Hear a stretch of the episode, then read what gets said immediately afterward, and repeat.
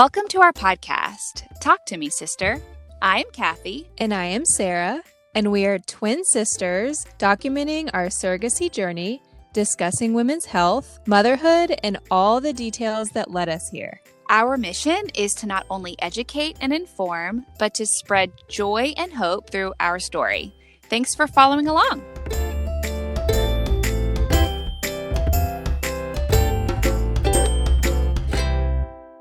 Welcome to our podcast. Welcome, everybody. Welcome Hello. Back. Welcome back. Coming off our last episode, which was all about nutrition. We did a Q&A. We dove into the basics of nutrition. Kathy and I decided we wanted to do one episode, which was all based around how nutrition relates to fertility specifically. So Kathy, you have loads of knowledge because this is really your career focus and your education. So why don't you tell everybody, you're a registered dietitian. Which is amazing. And what are your credentials? Tell us. Yeah. So we did, I think, address this a handful of times because I always bring this up because it just has so much to do with like what we talk about on this podcast. And of course, my surrogacy journey and your health. And yes. So yeah, I'm a registered dietitian. I have a master's in nutrition. And really the past 5 years, I have focused my career on women's health, fertility, pregnancy, postpartum, kind of that area. And it really started when I was pregnant with my son, where I started to focus more on that. Even though it's always been a passion, I started focusing my career kind of on that. So clearly, I love it. And I'm so excited to share with people today just on this topic. And I honestly could talk about fertility and nutrition so much. And I will say, there's so many reasons why someone can struggle with subfertility or infertility or hormone imbalance. So it is hard to be super specific, and we will be probably general and specific for the sake of just a general audience. But I think we're going to give some good action steps and information, and then we'll give resources for people who need to dig in a little deeper. That's right. And I'm excited to hear you talk about this because I know you get so excited when you talk about nutrition as it relates to fertility. You even helped me in my pregnancy with Charlotte. And as it relates to nutrition and just women's health in general, you helped me also on the nutrition side when I was doing treatment and then post-treatment to get my body stronger. So before we get into all the questions and the nitty-gritty, I have to say this about our last episode because we talked about dairy. And I know, I know it's controversial. And I quit dairy a couple years ago. It's always hurt my stomach. I've been one of those like no dairy people. I cut it out because of the hormones. So I added it back in as a kind of a test because I was like, okay, maybe my body can handle it now. Wait, so for people who did not listen to the last episode, our last episode was just a nutrition Q&A. Sarah just picked my brain about common nutrition questions, and she asked me about dairy, if it's good or bad. And I said, it's good, right? I said, there's no set food group or type of food that is bad for just the blanket population, right? So I said, if it bothers your gut, if it bothers your digestive issues, or if it bothers your skin, dairy is not good for you. But there's no reason for just somebody to cut it out just for cutting it out's sake, because it can be beneficial. And we talked about its benefit in fertility as well. So Sarah wanted to add it back in as a result of our conversation.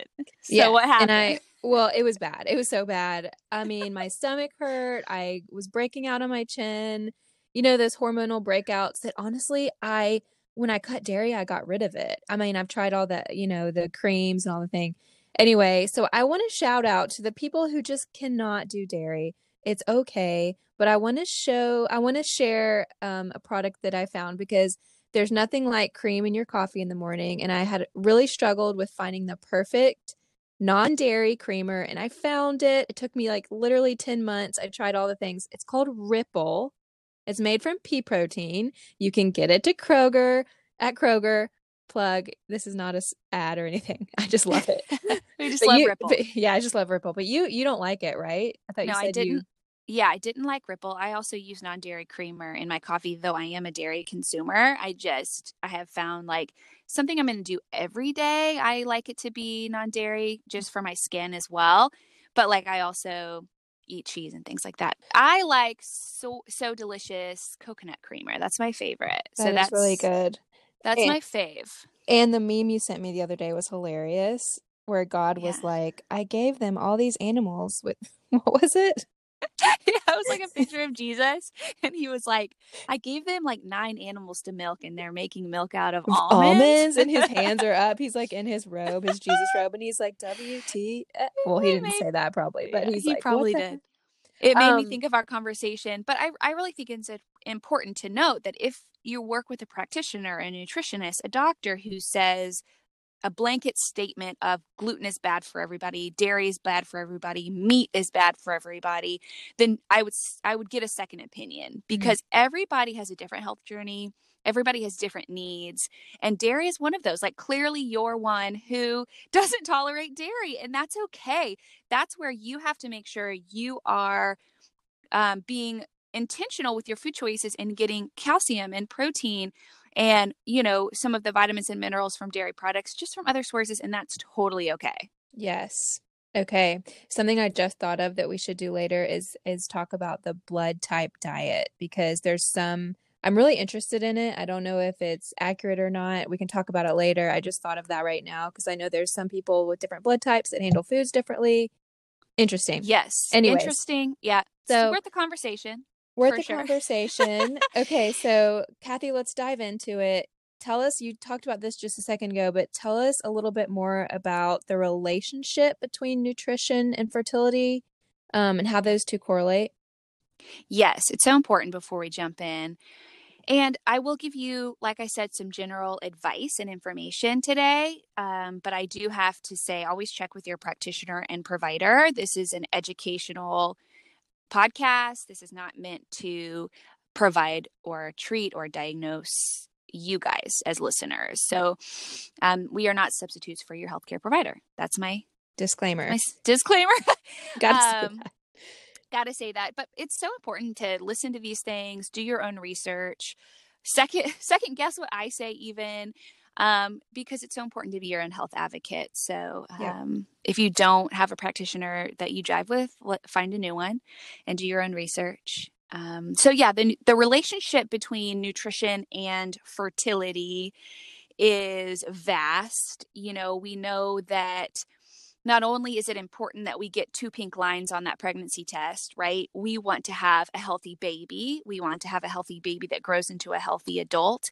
And we know that preconception nutrition influences all of these.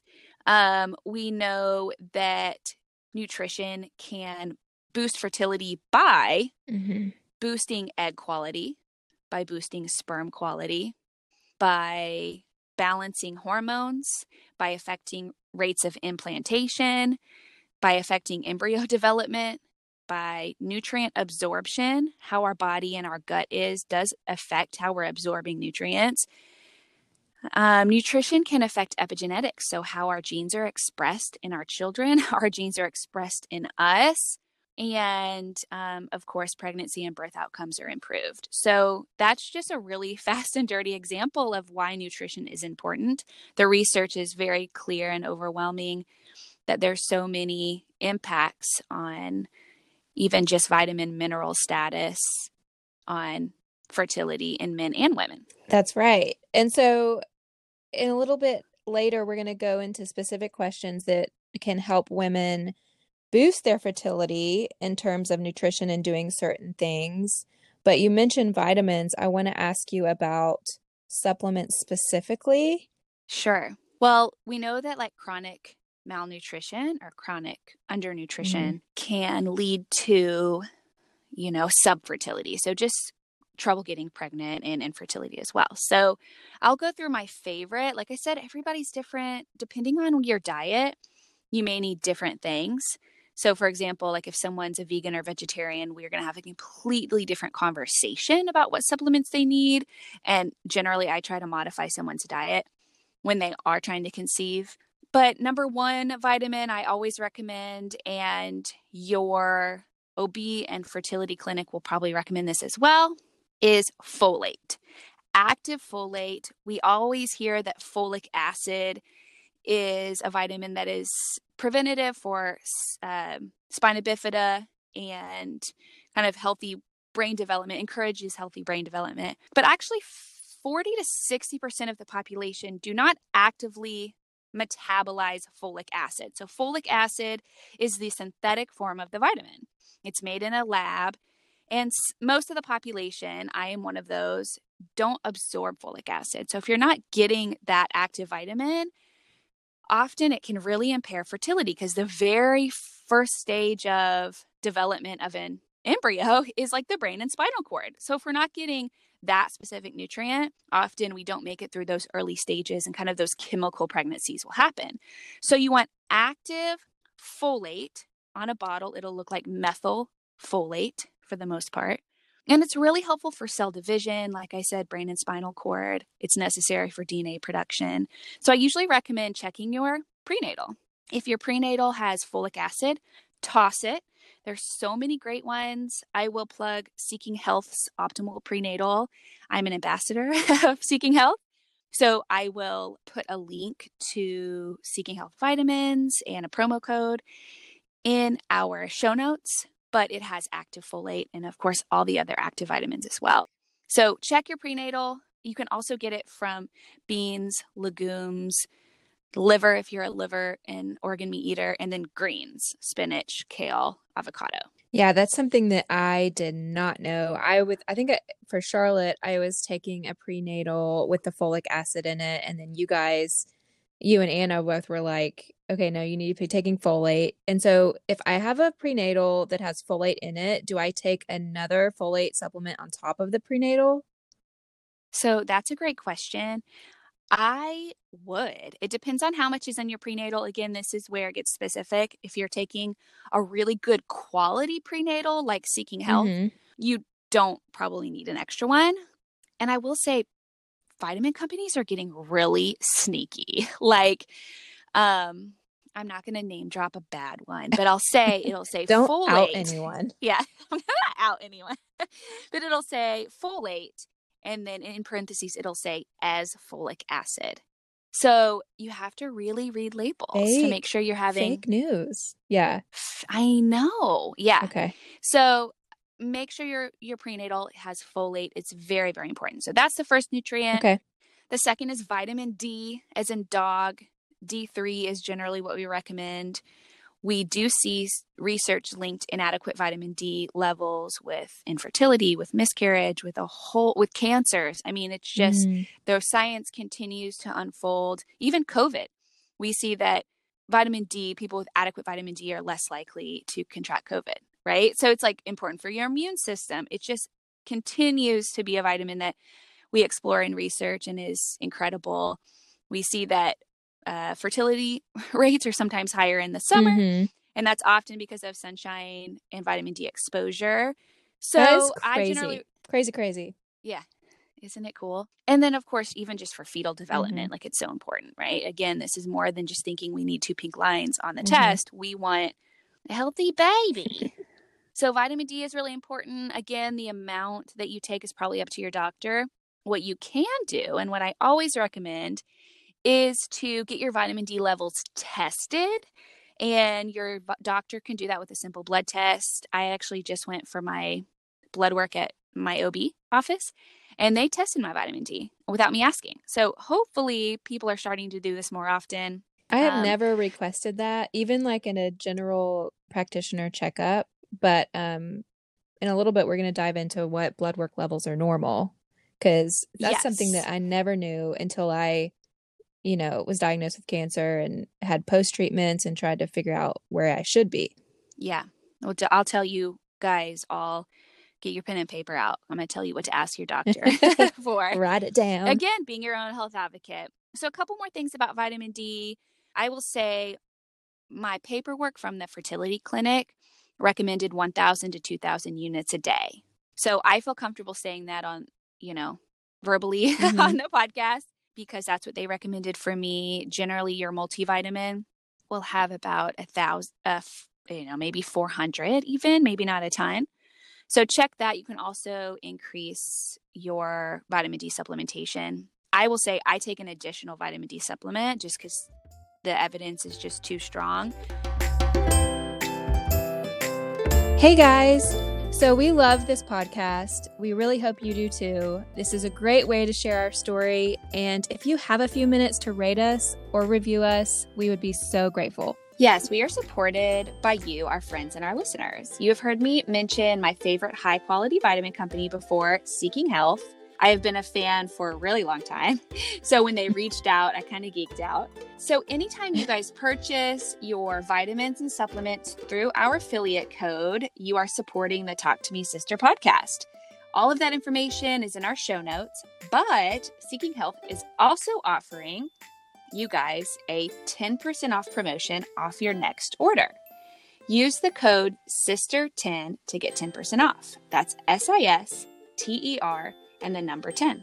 That's awesome. Okay, so you guys, you want quality vitamins. Remember that. Don't waste your money, whether you're buying their Optimal Prenatal or Active Folate or the probiotics. These are numero uno. They're the best. They also have a genetic test kit that you can purchase on their website and do at home. It's a saliva test. It is a roadmap for your health and guides you at what supplements are best for your specific DNA. And it can help tell you what's contributing to your chronic health conditions and tell you what to do about it. So it's amazing. And so guys, this code won't expire. So if you're listening to this at a later date, no worries at all. So go get some quality vitamins, start feeling the benefits, start feeling better. That's Seeking Health, Sister 10 to get 10% off. Thanks so much. Okay, so there are a couple things I missed about vitamin D that I want to go back to. And just because vitamin D is so important, I want to encourage people to ask your doctor and make sure you're supplementing extra.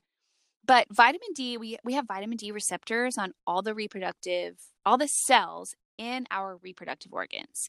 We actually have vitamin D receptors on a lot of our body, but especially our reproductive organs, which is really cool. It shows it's an important thing, right? We know vitamin D enhances ovulation, egg transport, and fertilization, and low levels of vitamin D have been associated with infertility, pregnancy loss, and PCOS. So get that vitamin D. I was going to say, get your supplement, lay in the sun by your pool. Yep. If you don't have a pool, lay in your driveway like we did in college. No, I'm kidding. I don't know. Get some sun. Yeah. Yeah. So a couple other things I want to point out. Vitamin E is a strange one, but we know that it was actually originally named fertility factor X in 1922 because rats couldn't reproduce without it. Isn't that crazy? That is so interesting to me because I feel like vitamin E is your like redheaded stepchild. I hate to say that. That's taboo. Maybe I shouldn't say that, but I feel like it's the vitamin. I'm a redhead, guys, so don't let this offend you, okay? We have redheaded nieces and nephews. Okay. Lots of them. No, I feel like it's the vitamin that I forget about. I mean, do I take it now, even though I'm not?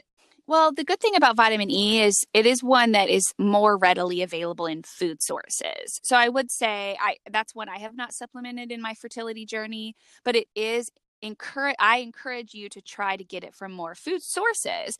So this is where, as like someone who's trying to eat more intentionally, it's one reason I like nutrition in the fertility space is because it gives you things to do while you're in that waiting period, right? Right. So you're saying, okay, like how do I get more vitamin E, right? Fresh fruits, vegetables, nuts are a great source, fresh grains.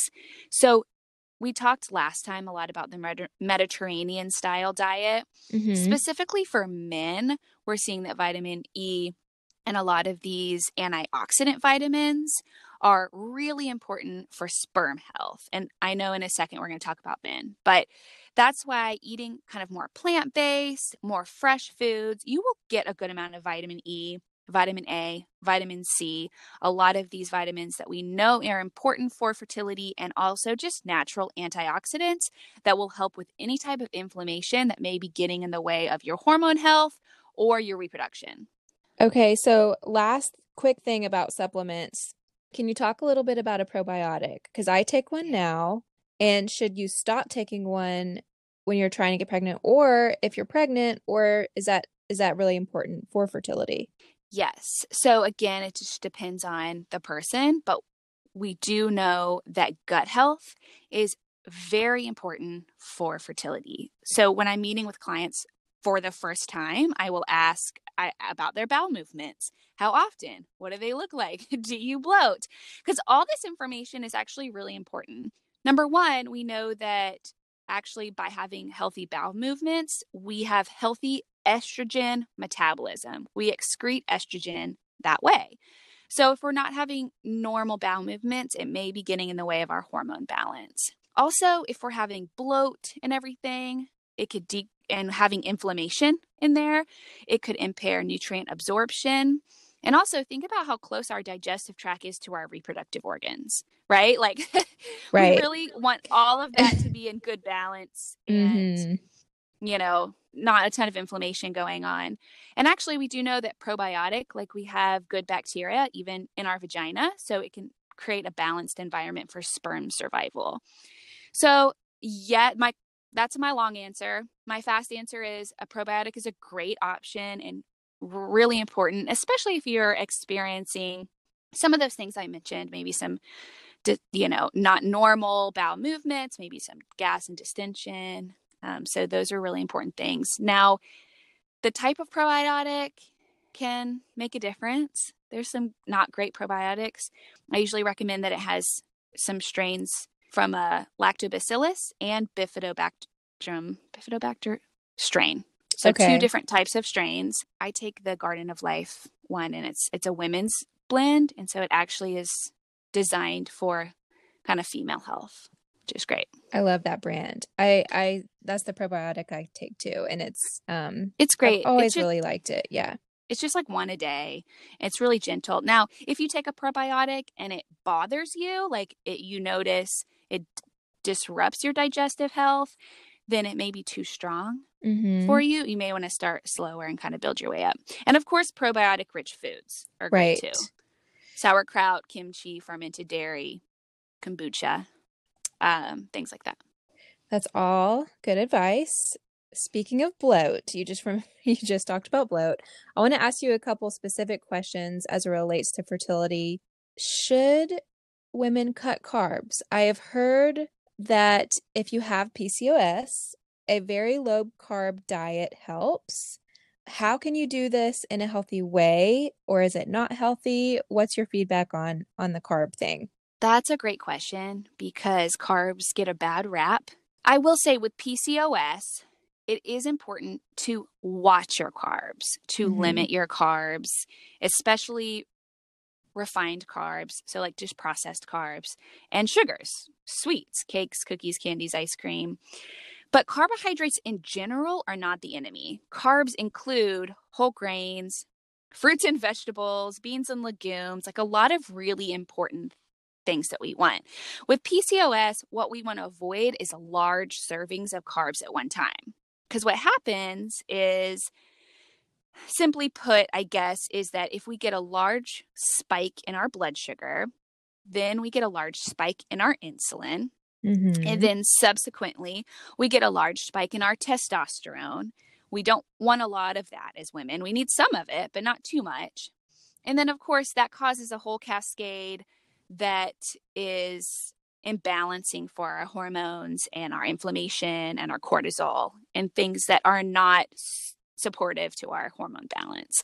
So it's not that we have to avoid carbs. We just want to avoid large servings and large spikes. So it's actually really important when you are trying to conceive that you include foods from every food group. So this is something I work with women a lot on, is actually making sure that we're getting enough food, right? So think about, like, this is something that I did too, right? We wake up, we're rushing, we have a cup of coffee, I grab a protein bar, I go all the way to lunch without eating anything. and then I'm starving. Yeah. I eat something maybe I shouldn't. And then I grab a brownie in the break room, back when we used to go to places and go to work. And then we eat a balanced dinner. So that's good. It's not a terrible day, but there's a little imbalance there, right? Maybe not enough in the beginning of the day, maybe too much there in the middle, maybe we're trying to catch up. So the most important thing is actually that we're getting enough food. And anytime we're removing a specific food group, like carbs, or we're removing proteins a lot, or removing fat, like a low-fat diet, our body often does not feel like it's an adequate time to reproduce, right? We have to think of our ancestors, right? Kind of our caveman ancestors, right?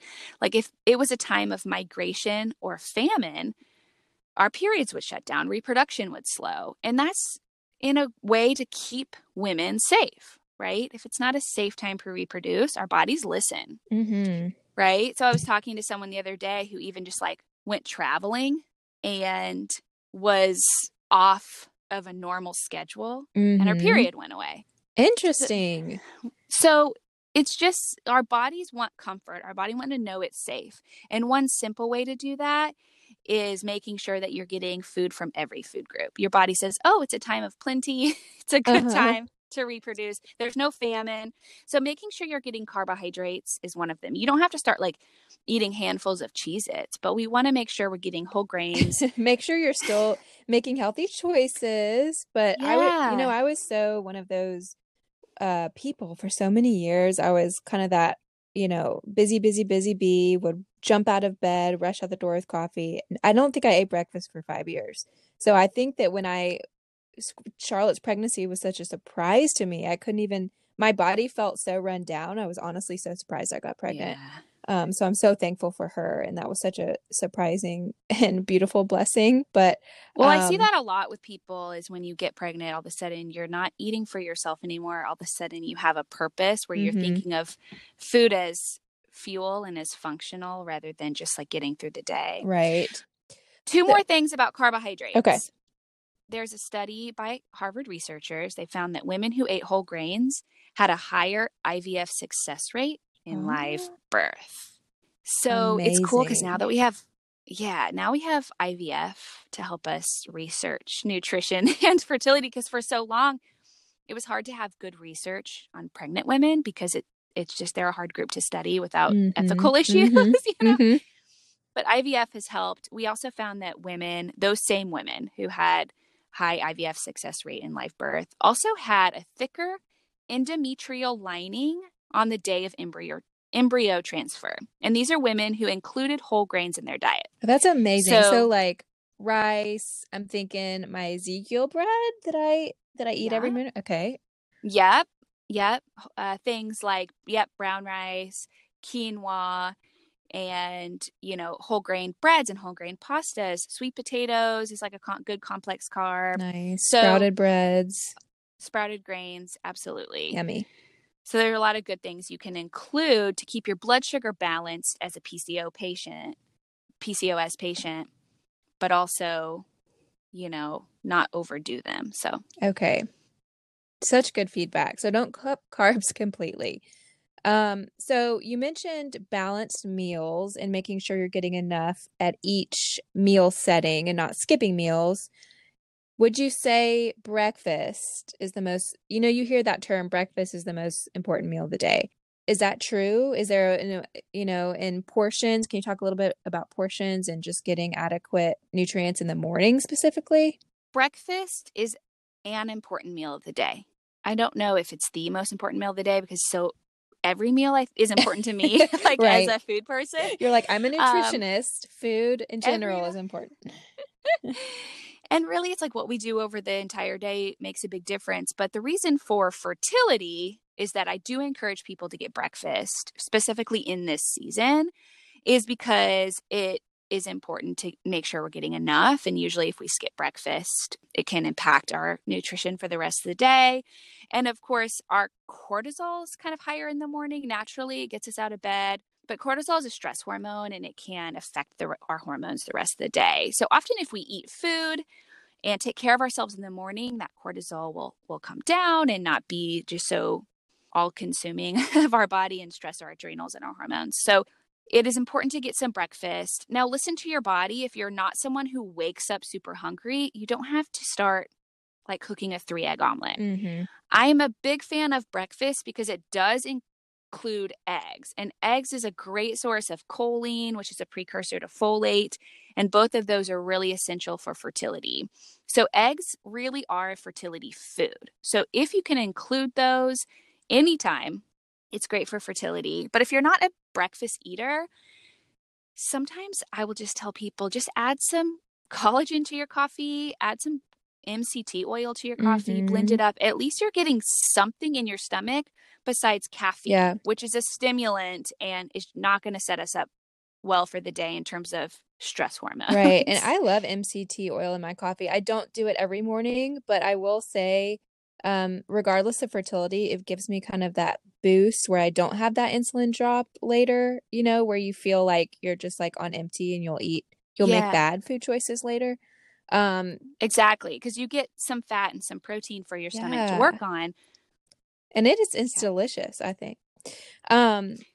Okay. So whether you're an IVF patient and you're going to consider egg retrieval and you want to, you know, boost those ovaries, or if you are just simply trying to conceive, you might be looking at eliminating things that you normally do. I know for me, we'll talk about egg retrieval later for me, but I know that I decided to cut out caffeine completely. I believe they told me to cut out alcohol, but Kelly, can you talk a little bit about cutting those two things out if you're trying, you know, to boost your fertility? And if you're making those decisions, should your husband be also making those decisions? Should they be eliminating those things too? Okay. So caffeine and alcohol, those two things, right? Okay. So let's talk about caffeine first. The coffee lovers on this are like, I know. I actually just had a pregnant friend text me and she's in her 3rd trimester and she was like, "Can I have coffee?" And I just was like, oh my gosh, I can't believe you've made it this long. She's like caffeine free. Yeah, she's so tired. Aww. So yeah, thankfully the scientific evidence is very strong that when you're trying to conceive and when you're pregnant, you can have 200 to 300 milligrams of caffeine per day, which is about 1 cup of coffee. And that's like 1 regular cup of coffee. Starbucks may be like pretty stout, maybe more than that. Pretty stout, but you're saying regular coffee, not just 1 cup of decaf. No, I'm saying regular caffeine. And I, with all my pregnancies and pregnant with, as a surrogate with your son, I have had 1 cup a day pretty straight through even my 1st trimester. Maybe that's why he was so wiggly last time we saw him. He was so wiggly. I'm just kidding. He's hyped. Oh, no. It does cross the placenta, so you do have to be careful, but the evidence shows that high caffeine intake can increase your risk of miscarriage. And that was 4 cups of coffee. So really 1 cup of coffee is being safe. Now, if you're trying to conceive and you feel more comfortable with completely cutting out caffeine, I think that's great. Like if you feel like I want to make sure I'm doing everything I'm supposed to be doing, you want to cut out caffeine and alcohol completely, go for it. Because of course that really helps when you're drinking alcohol and caffeine or any kind of, you know, anything besides water, your liver goes to work, especially with alcohol, right? So your liver has to detox alcohol. And when your liver is working on those things, it takes priority on alcohol and caffeine and that type of thing. So it moves away from doing other natural detoxes of like environmental toxins and maybe things we come into contact with. So when you remove those things, you're naturally giving your liver more room and more availability to do just natural detoxing that comes in its way. So of course it's helpful to cut out anything like that you can, but most of the research says caffeine is safe. In terms of alcohol, for women, you know, I recommend as a practitioner that women who are trying to conceive limit it to 2 to 3 glasses a week.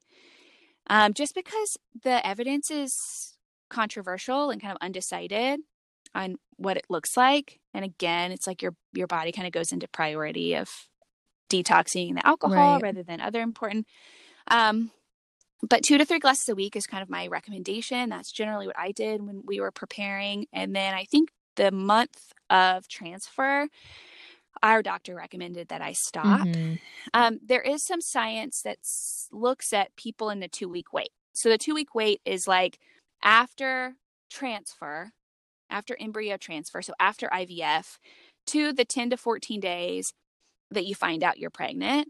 The study looked at people's behavior in that time, and it did find that those who did not drink in that 2-week wait was significantly more successful. So I do recommend to my patients, especially those going through IVF, to not drink in that waiting period. Yeah. And your fertility doctor will absolutely say the same thing. So what about husbands too? I mean, my first inkling is that your husband should totally be on board, because making a baby is a 50-50 thing. And if you're doing the thing, preach. So should he. They should do it. Whip him into shape, ladies. Yes. Take away his coffee. 100%.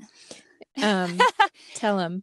Yes, 100%, because we know that any type of toxin or anything that causes inflammation affects sperm health. And we'll talk a little bit more about that in a second. Yeah. So I say the same for men. I say, let's limit caffeine. They have a little more wiggle room, because things like that don't affect their hormones like they affect ours. But so caffeine, 1 to 2 glasses, 1 to 2 servings a day for men. Alcohol, the science is still up. But one thing we do know about men and their sperm health is that alcohol is an inflammatory, food product. Mm-hmm. And it can cause inflammation. It can cause something we call oxidative stress. And oxidative stress is pretty much cellular inflammation. And it can really impact sperm health, sperm quality. And it is really important to make sure that men aren't excessively drinking. So my recommendation for men is 1 drink a day. That is a good recommendation. Let's hope. Yeah, because that's doable. It's so doable.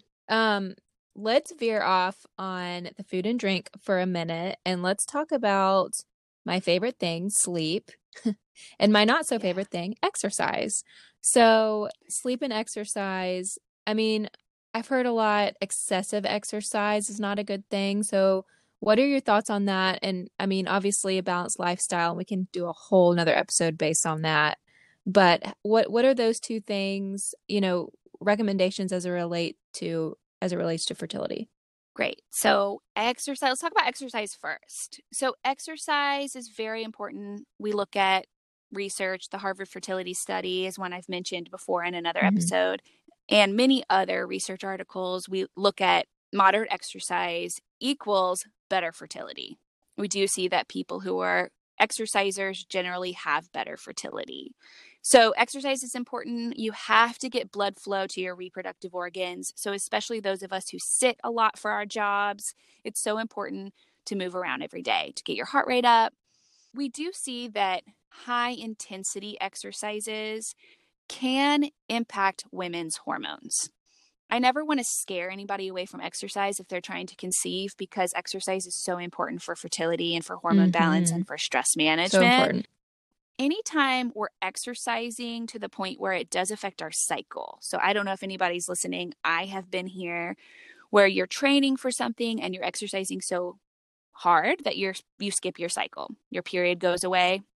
That's not a great sign, okay? That's usually a sign that your body is overstressed, and because exercise actually is a form of stress.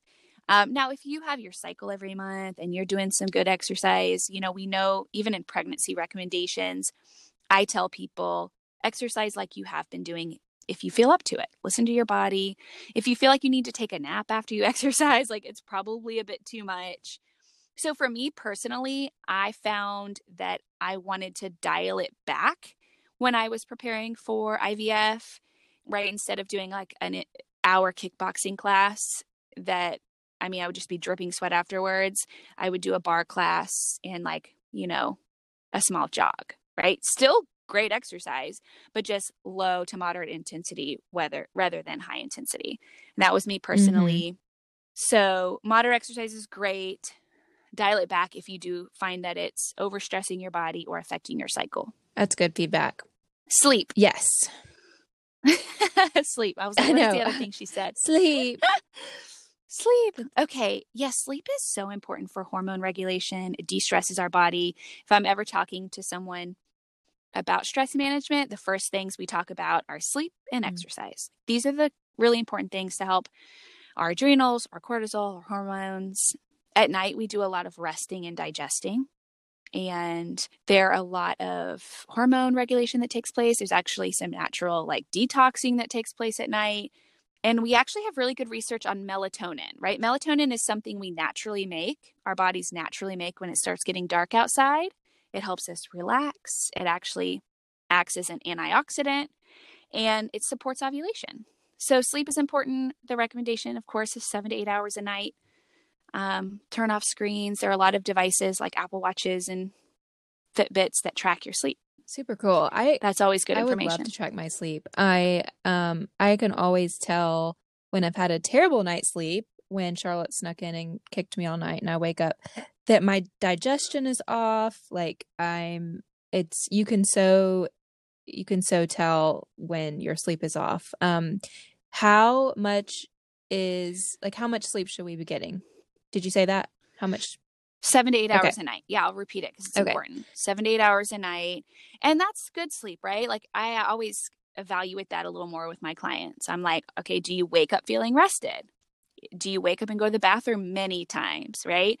Do you wake up and go straight back to sleep? So those things are important to evaluate. If you're waking up one time a night to go to the bathroom, that's pretty normal. Yes. But more than that, are you getting into the REM cycle? Yes.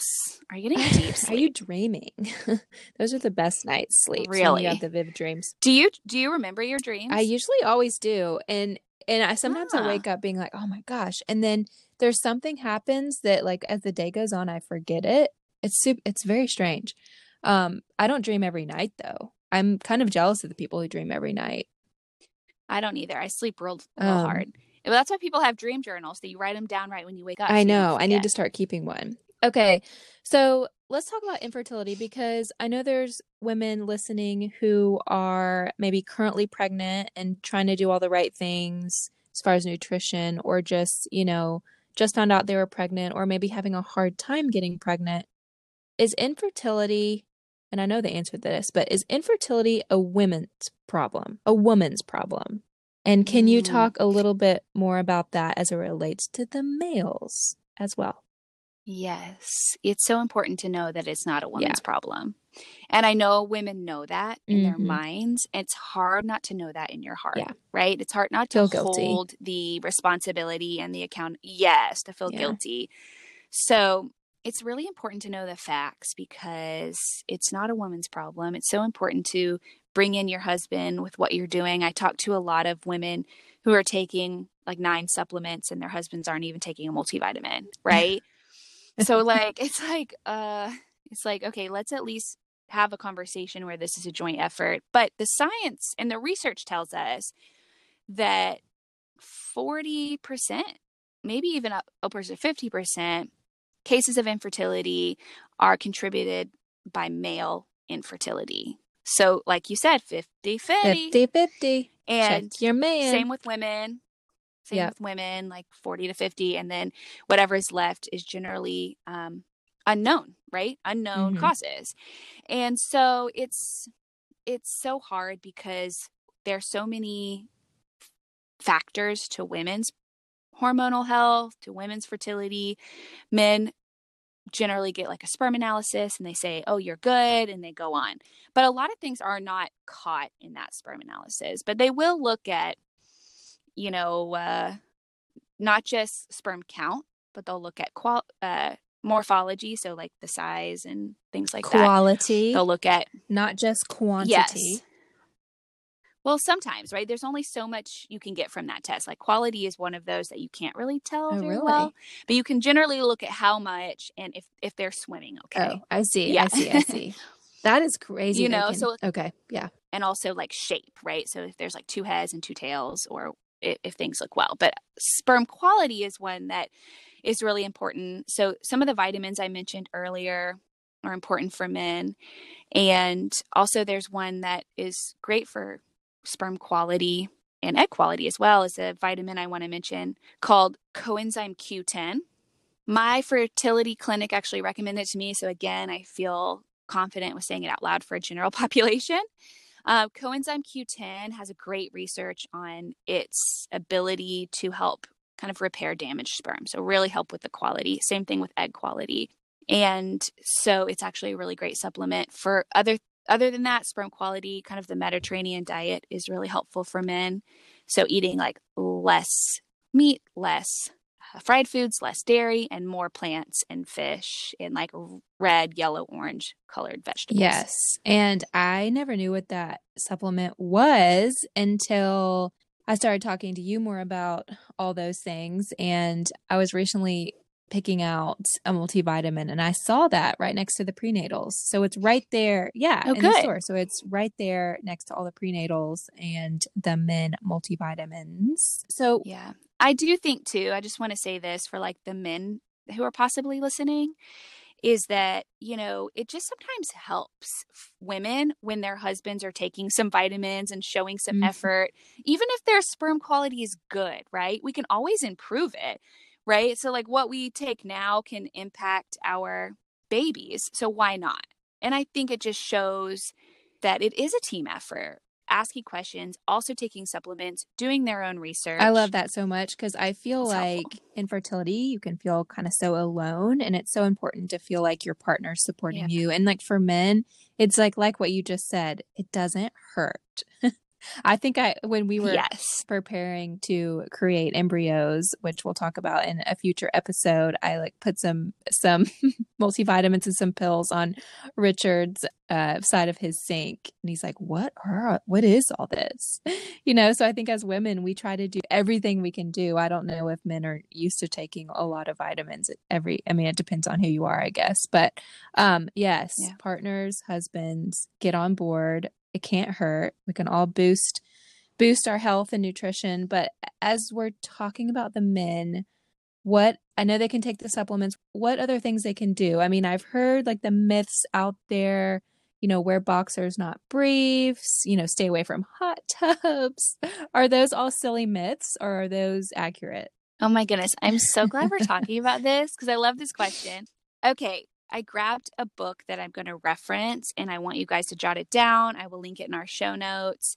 It's a book by one of my colleagues called, her name's Lauren Manaker. And the book is called Fueling Male Fertility. Heck yes. Yes. And it's really great readable book. There's bullet points at the back of each chapter that makes it really digestible. And she has a lot of great research in here. And she has a whole chapter about like scrotal temperature. What? It's awesome. I'm like, get it, Lauren. So it's actually a lot of the myths are true in terms of like heat, right? Like we know that heat, so aka scrotal temperature. Oh, Lord. Actually can negatively affect the process of making sperm. Negatively affect. So yes, the thing is, like, are people getting in hot tubs every day? I mean, doubt it. Do men take hot baths? Is that like a woman's thing? Like, I don't know. Should they be staying away from hot? I don't know. Listen, some men take hot baths. Good for them. Good for women. Everyone should take hot baths for their just overall happiness. But did she say it? But we don't want it to be super hot. Did she say how hot is too hot? I mean, I think people should know this, right? If it's like if you have to wait and like dip your toe in, I was going to say a hot tub is usually like a hot tub is like 104 degrees. So that's pretty freaking hot. So that's hot. That's probably too hot for a bath. If you're getting in a hot tub every day, I would reconsider. If you're getting in the hot tub once on a weekend trip, you're probably fine. The one thing you want to think about is the day-to-day thing that affects the temperature of your reproductive organs. I'll stop saying crystal. Yeah, please don't never say that again. I'll feel strange. Yes. Keep going. Okay. So that's the idea of boxers versus briefs. It's like sometimes tighter underwear. It makes it, you know, less airy, maybe like higher temperatures down there. So I'm going to tell you about this recent well-designed study in 2018 that looked at the type of underwear men wear and their sperm analysis. And actually, it does show that wearing boxer shorts are better, because they said that the results indicated that men who wore boxer shorts had a 25% higher sperm concentration versus men who did not. And they had a 17% higher total sperm count than men who wore, tighter. No tighty-whities. Throw those away. Throw those away after you're like 10 years old, though, right? I thought that was so interesting. Yeah. That's amazing. Just when you're trying to conceive, do what's comfortable, mm-hmm. right? But when you're trying to conceive, again, it's like the vitamins. Why not? Just, right? Yeah, why not? That's what I say. Why not? And then also, like, again, the day-to-day things that causes heat. There's actually great research that says things like computers and cell phones and things that we have in our lap that are high temperatures can affect, of course, the temperature of that area. So those are kind of the more the day-to-day thing rather than like a hot tub. So those are things to keep away from your wild lap. I was totally going to – I thought you were going to say, yeah, that's a myth. That is – let's move on. But that's wild. Okay. Yeah. So this is more of a general question about infertility and fertility. Obviously, you know, no one wants to go the IVF route.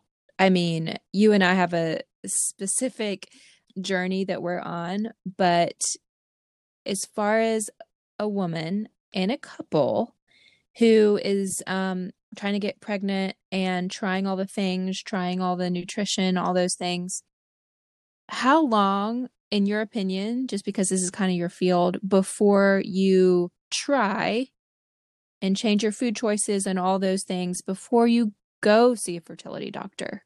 That's a great question, because I do think that people start trying and then you're disappointed the mm-hmm. month it doesn't work.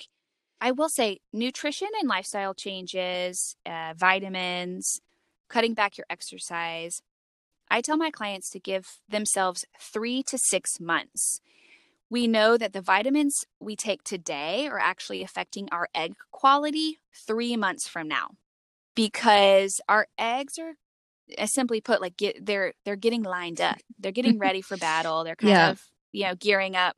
So what we take now is actually affecting our egg quality 3 months from now. In terms of hormone balance, like that, sometimes that stuff happens mm-hmm. faster, but it's good to have realistic expectations. 3 to 6 months if you're making significant lifestyle changes, supplementation.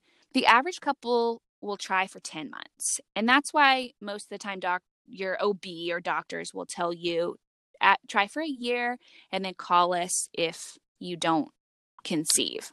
My thought is that you can be your own health advocate.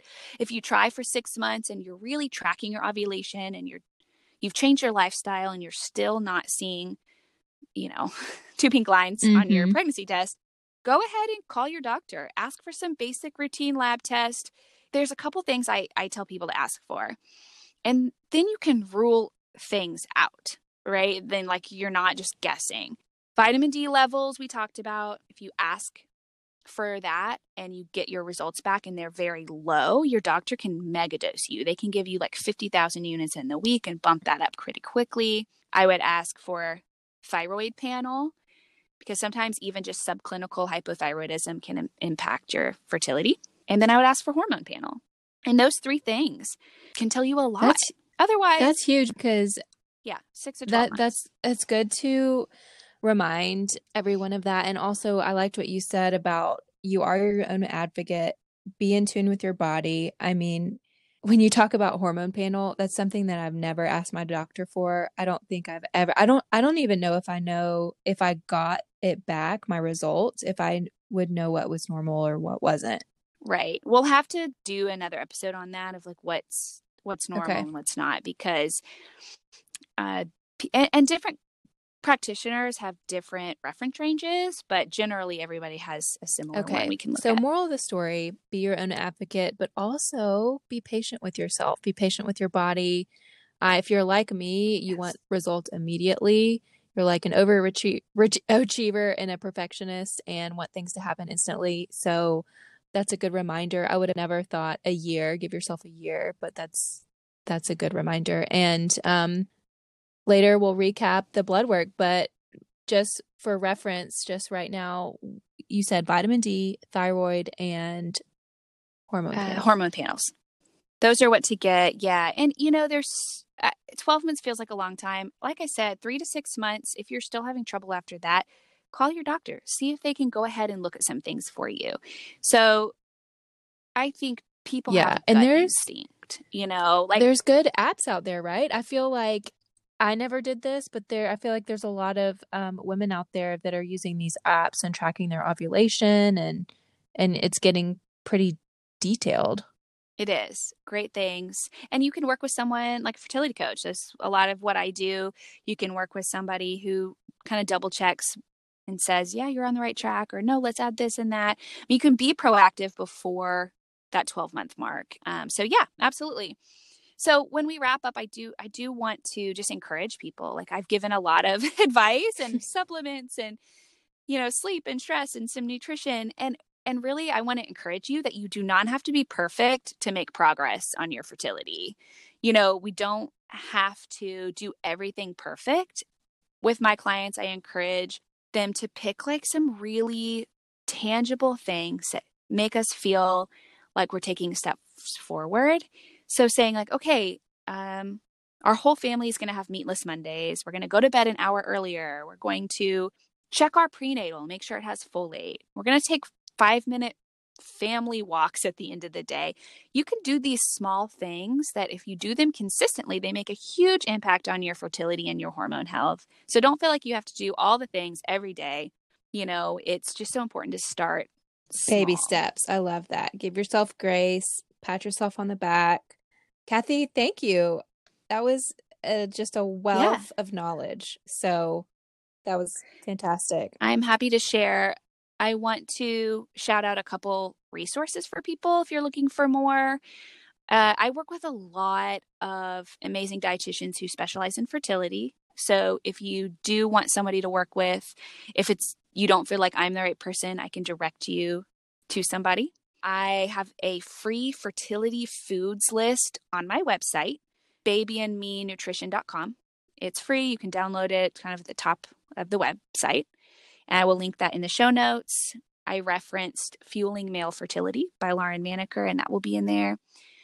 Another book that I really encourage people to read when you're getting started is a book by Rebecca Fett, F-E-T-T. It's called It Starts With The Egg, and it has a lot of wonderful resources and references and research on lifestyle. So things we talked about like sleep and stress and supplements, and also nutrition on fertility. It's called It Starts With The Egg. It Starts With The Egg. And I will link that too. I always like to give people kind of some more to look through, because it's just, there's so many websites you can Google and like, what do I do? What do I eat? How much do I sleep? All the things you ask. What does my husband take? Right. So those are just some good places to get started. That's right. So beautiful. You have a lot of other info to look up. And Kathy, thank you. Guys, thank you for listening. Don't forget to check your mail's scrotum temperature, and we'll catch you next time. We'll end there. Oh my gosh. Bye.